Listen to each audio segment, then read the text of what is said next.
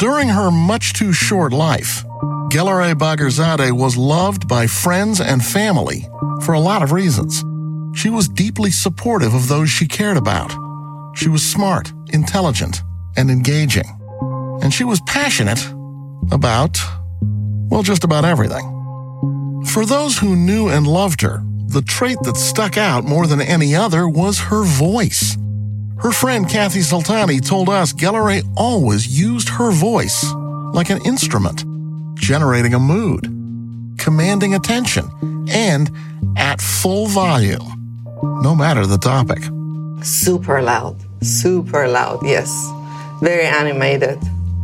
She couldn't hide her feelings. Uh, about anything. About Iran, yeah. about the traffic, about anything. There were some who suspected Gelareh's raised voice might have played a role in getting her killed. Specifically, the thinking went the culprit could be the Iranian government. You'll remember how outspoken she'd been at political rallies in Texas, directing her outrage at what was happening in her native country. We now know 30 year old Gelareh Bagherzadeh was an activist, part of a group against the current Iranian government. We're learning more about Gelareh Bagherzadeh and what she stood for as an activist. She was part of Zabad Houston, a local Iranian organization that supports the Green Movement against the current Iranian government. Investigators in Houston did not ignore that possibility. They checked with the FBI. The Bureau hadn't heard anything about it, so they asked around in the local Iranian American community. And the only talk there involved the same shock and sadness her family and friends were feeling. You know, we looked, but there was nothing that suggested that the Iranian government had anything to do with this. It was a dead end. Investigators still wondered if Gelareh's big voice could have gotten her in trouble in a different way. Maybe this wasn't about something she said in public. Maybe it was a private interaction that got her killed. So the investigation turned closer to home. Ever since his twin, Coty, had been murdered, Corey Beavers had been wondering about his brother's new marriage and whether that had played a deadly part in all of this. He believed Nesreen's father, Ali Irsan, did not want to see his daughter Nesreen with Coty and might have chosen to end the relationship permanently. That certainly sounds like a motive for Coty's murder, except it doesn't really explain anything about Gelareh's. She and Ali Irsan didn't know one another. They'd never met.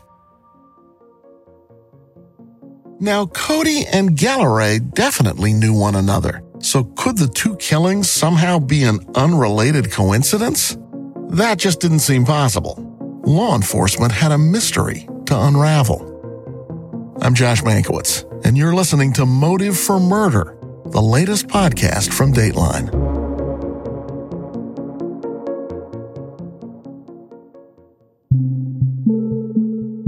For the moment, when it came to both murders, investigators still had no hard answers.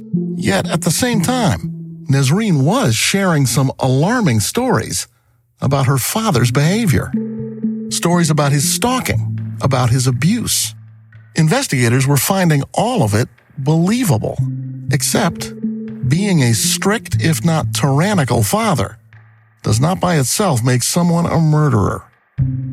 The sad truth was this no evidence tied any suspect to either of the murder scenes.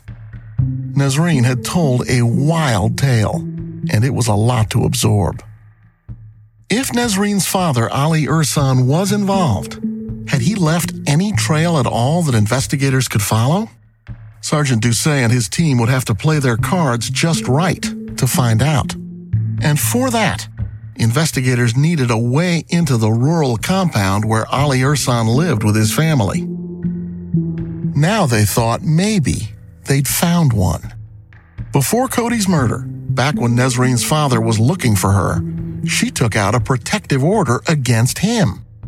No surprise, really, like a lot of protective orders, it didn't work. Here's Sergeant Doucet again. And her father had contacted her, which violated the terms of the protective order. Yes. And when somebody does that, that makes it easier to get a search warrant. You know, we had to articulate that to uh, to a judge in Montgomery County, and uh, found probable cause to to do it. They found that probable cause in Irsan's own behavior. Ali Irsan apparently couldn't stop himself from coming after his daughter. And that turned out to be the proverbial double edged sword. Because his compulsion also allowed investigators to get that much closer to Mr. Irsan. The search warrant came straight from that, and investigators now had a legal way into that house. When we arrived, parked in front, approached the house, the windows had dark screens on them, and you could hear talking, chatter. And uh, we approached that. And from an officer safety standard, it was a nightmare because there's no cover, no concealment when you approach the front door of that house. There were several windows. And um, you're hearing these people chatter. You don't, you know, we didn't know what to expect. Officers knocked on the door. One of Irsan's seven daughters answered and said her father wasn't home. Investigators didn't want to serve their warrant just yet because they wanted to be sure Irsan wouldn't show up and interfere with their work. So instead, they left a business card and asked if Irsan would give them a call. Of course, investigators did not expect a call back, but they were wrong. Irsan did call. In order to keep Irsan away from his house while officers searched it and the rest of his property, Sergeant Doucet asked Irsan down to the station to talk. Whether it was bravado, a foolish mistake, or whether he genuinely had nothing to hide, Irsan agreed. And Doucet's colleagues served and executed that search warrant. We searched his main residence. His wife actually gave consent for two other properties that he owned that were nearby. And we did uh, recover a dismantled handgun from one of those properties. And uh, it was in a bag and it was very dirty. Could that handgun have been used in one of the murders? It was unclear in that moment. They also found a few things that seemed provocative wigs, gloves, ski masks, and an envelope with curious writing on it. Officers found it in the glove compartment of a vehicle parked on Irsan's property. Investigators also found an avalanche of papers just about everywhere. There was a lot of it. He kept documents. I mean, we we removed uh, boxes and boxes of documents out of the house. The attic was full. The command post was set up there, and, and it was it was a long search, very involved. Sorting through all of it would take some time and some help. As they searched, Sergeant Doucet had Ali Irsan in an interview room at the station. And he still talks to you. He did. No attorney? No attorney. Doucet asked Irsan about his relationship with his daughter Nesreen. He, he came across as the poor, helpful father that his daughter had went, ran away from home, and he was merely trying to find her and bring her home. Ali makes it clear that despite all the bad blood and everything that's happened so far, Nesreen is still welcome in his home. Yes, He wants her to come home, yes, be part of the family again. yes, that's correct. You believe him? Not at all. This meeting with Ali Irsan is where those long hours of interrogating and then debriefing Nesreen really started to pay off. Because she'd already told Sergeant Doucet exactly what to expect out of her father in a police interview. She said he'd be calm, evasive, and that he would flip every single accusation back to the person who accused him. I was there due to the murder of Coty Beavers, and that's what I was investigating. Doucet asked Irsan if he knew Coty, his son in law, who had just been murdered. And he said no, he had never seen him. He just knew of him. He had heard the name. I mean, he distanced himself tremendously. It quickly became clear Ali Irsan wasn't going to incriminate himself in any wrongdoing of any kind. He said he didn't know the guy. He was sorry that happened to him, but he didn't know anything about it. Denied any knowledge of it.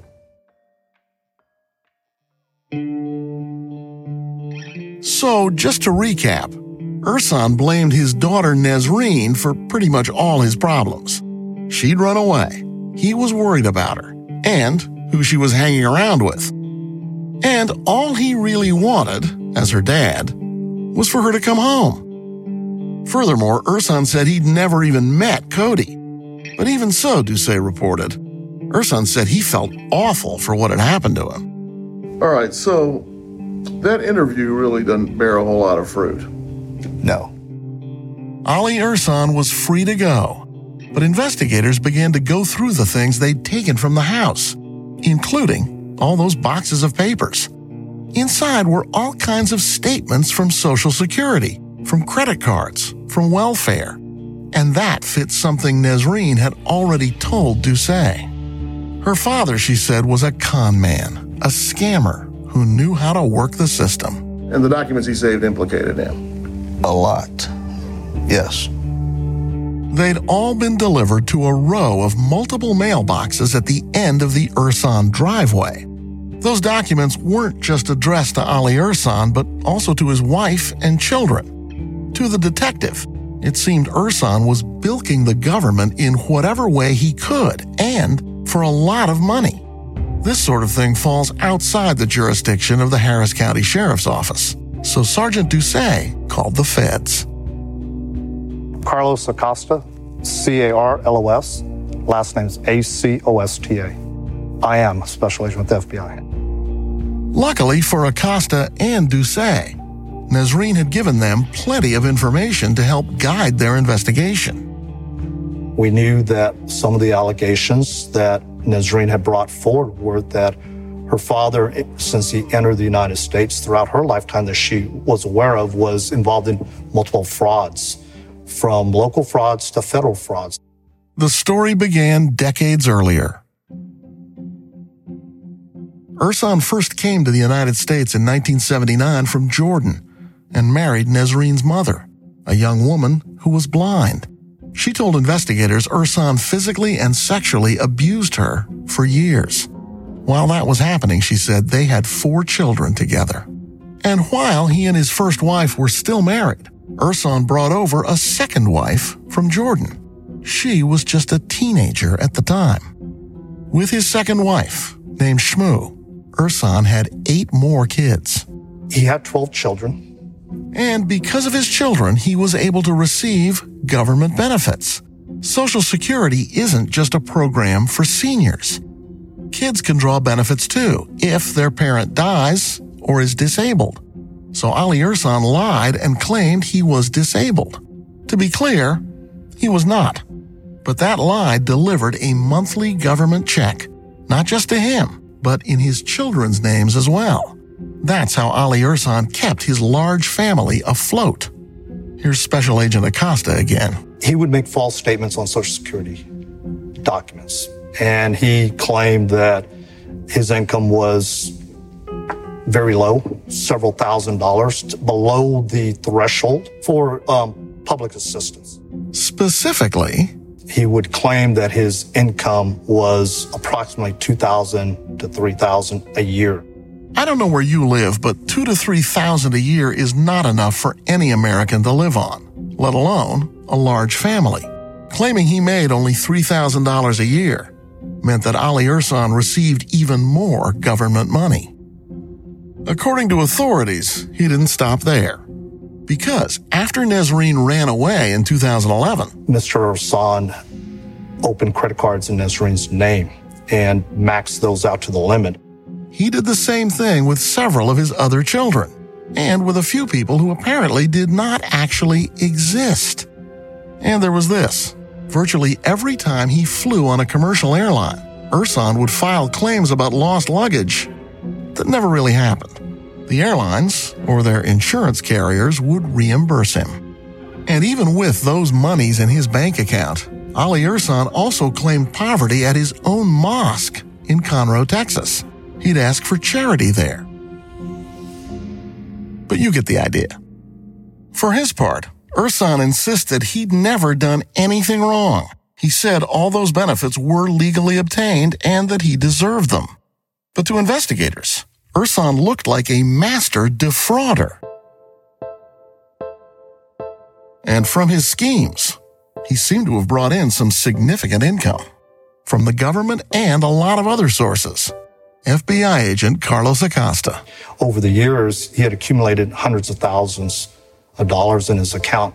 I asked Doucet about it. He didn't miss an angle, did he? No, sir. There was a pattern. As you can imagine, all those claims Nesreen had made about her father required a lot of manpower to investigate.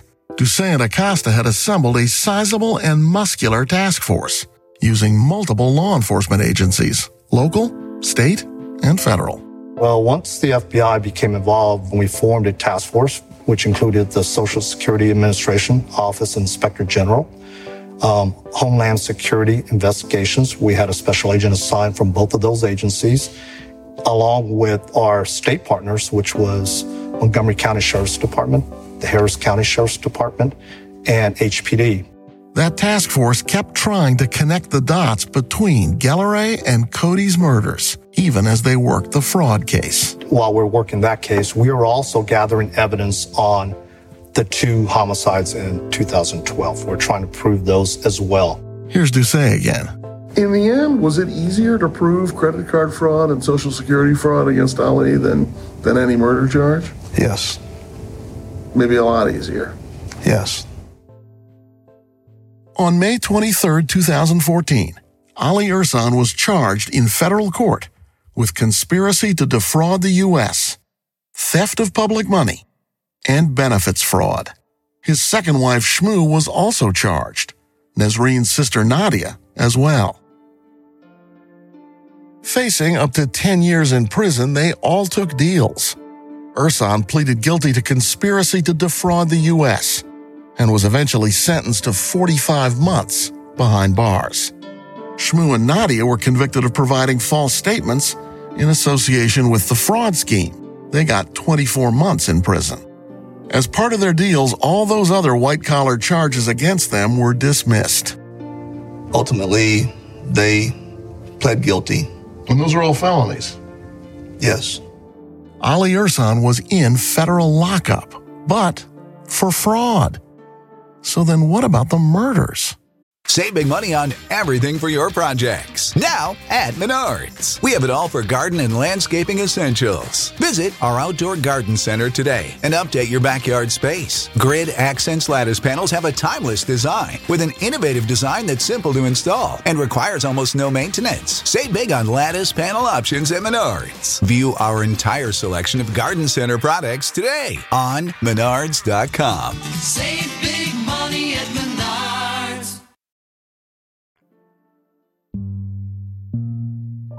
Sometimes in a murder investigation, the pieces come together slowly. That can be excruciating for the families involved. Often police might have a suspect and they think they know what happened. The problem is proving it. It's a metaphor as surreal as it is familiar. A puzzle. Detectives know exactly what the finished image looks like. They just don't have all the pieces to put together. And that job becomes even tougher when the connection between killer and victim defies a certain logic. Most victims are killed by someone they know. Gelareh Bagherzadeh and Ali Irsan had never met. So what exactly was she to him? Her boyfriend Corey thought he had that answer. It all stemmed, he believed, from a brief telephone conversation between Gelareh and Irsan. Could a phone call somehow tie everything together? We'll get to that phone call in a minute. First, though, back to the evidence collected at the Irsan compound. The searches that produced evidence against Irsan and his family for fraud did not seem to yield much in terms of the murder investigations. The gun recovered was dismantled. It couldn't be matched to either crime. So the task force cast a wider net and turned up something very interesting. We did a an offline search of uh, all Irsan's vehicles, or their license plates numbers, and found that that vehicle had been stopped on the day of Gelareh's murder. And it was stopped in uh, Conroe, Montgomery County, by a DPS trooper. Stop for speeding. He was stopped for speeding, and the DPS trooper's vehicle had dash cam. We uh, made arrangements to get that, and we were able to look at that video and, and find that Ali Irsan was driving that vehicle. The car on the dashcam video was a silver sedan. To be specific, a silver Toyota Camry. Mr. Ali Irsan was behind the wheel, his wife next to him, one of his sons in the back seat. Uh, will come on over here for me. Remember, witnesses reported a car with that description speeding away after Gelareh was shot. Now, there's a lot of silver cars in Texas, Correct. but it does make you think. It does. It does. What type of diabetic are you? When I, Irsan told the trooper he was speeding because he was diabetic and needed sugar. And when the trooper approached him, had Irsan step out of the vehicle. And Irsan was not able to stand on his own two feet. He went to his knees immediately, shaking. And uh, the trooper, you know, on the video asked him, "Are you okay?" And he said he was had low blood sugar and he needed a soda. That turned out to be another lie. There's no evidence Ali Irsan ever had diabetes.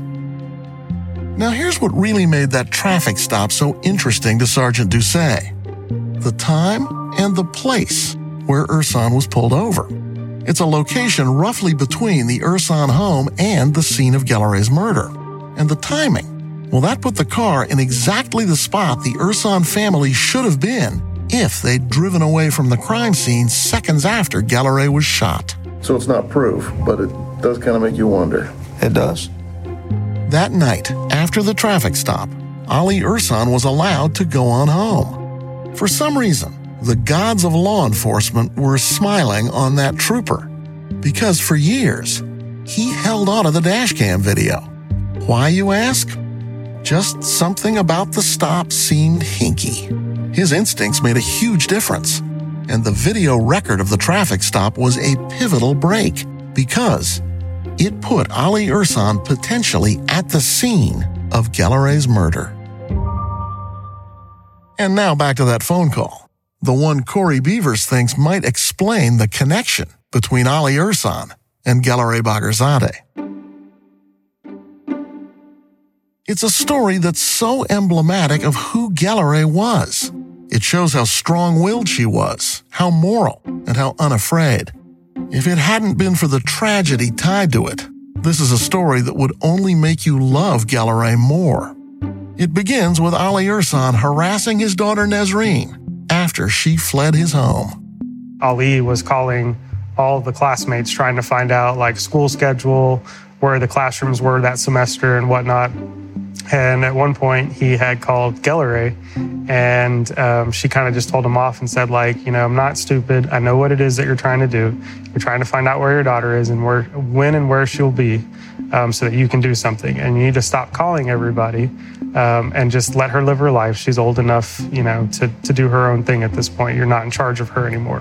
With one simple phone call, Gelareh had insulted Ali Irsan. So he called her again. About a month later, she came to our house and she had a missed phone call on her phone. Eventually, Ali and Gelareh were connected and she said hello and then she started like yelling at him in Farsi. And uh, my understanding would be that she was cursing him out. And then when they got off the phone, um, I said, you know, what what happened? What what did he say? And I think she was talking to Nadia, and then he took the phone away from her and he said, "Is this that Iranian bitch?" And then that's when she just like went off on him, and um, then he hung up on her. Were you worried at the end of that? I mean, I mean, this was this sounds like typical Gelareh. She wasn't taking anything from anybody. Right. W- Were you worried at all that she was antagonizing this guy? The the only reason why I, I wasn't worried is because I felt like he had so many other people that he would go after before he went after her. You know, there were all these other people that upset him. Um, she would surely she was on that list, but it would be further down. Just a few weeks after that fateful phone call, Gelareh was gunned down. In May 2014, the Harris County District Attorney charged Ali Irsan with Gelareh's murder. Next time on the final episode of Motive for Murder, investigators discover some damning evidence at Irsan's compound as they pursue charges against him in the murder of his son in law, Coty Beavers. And we will interview someone else, someone at the center of this case Ali Irsan. I'll ask him some unpleasant questions, including one about a third homicide we haven't mentioned up until now. I, I want to talk about your son in law who was killed. Not Coty Beavers, the other one.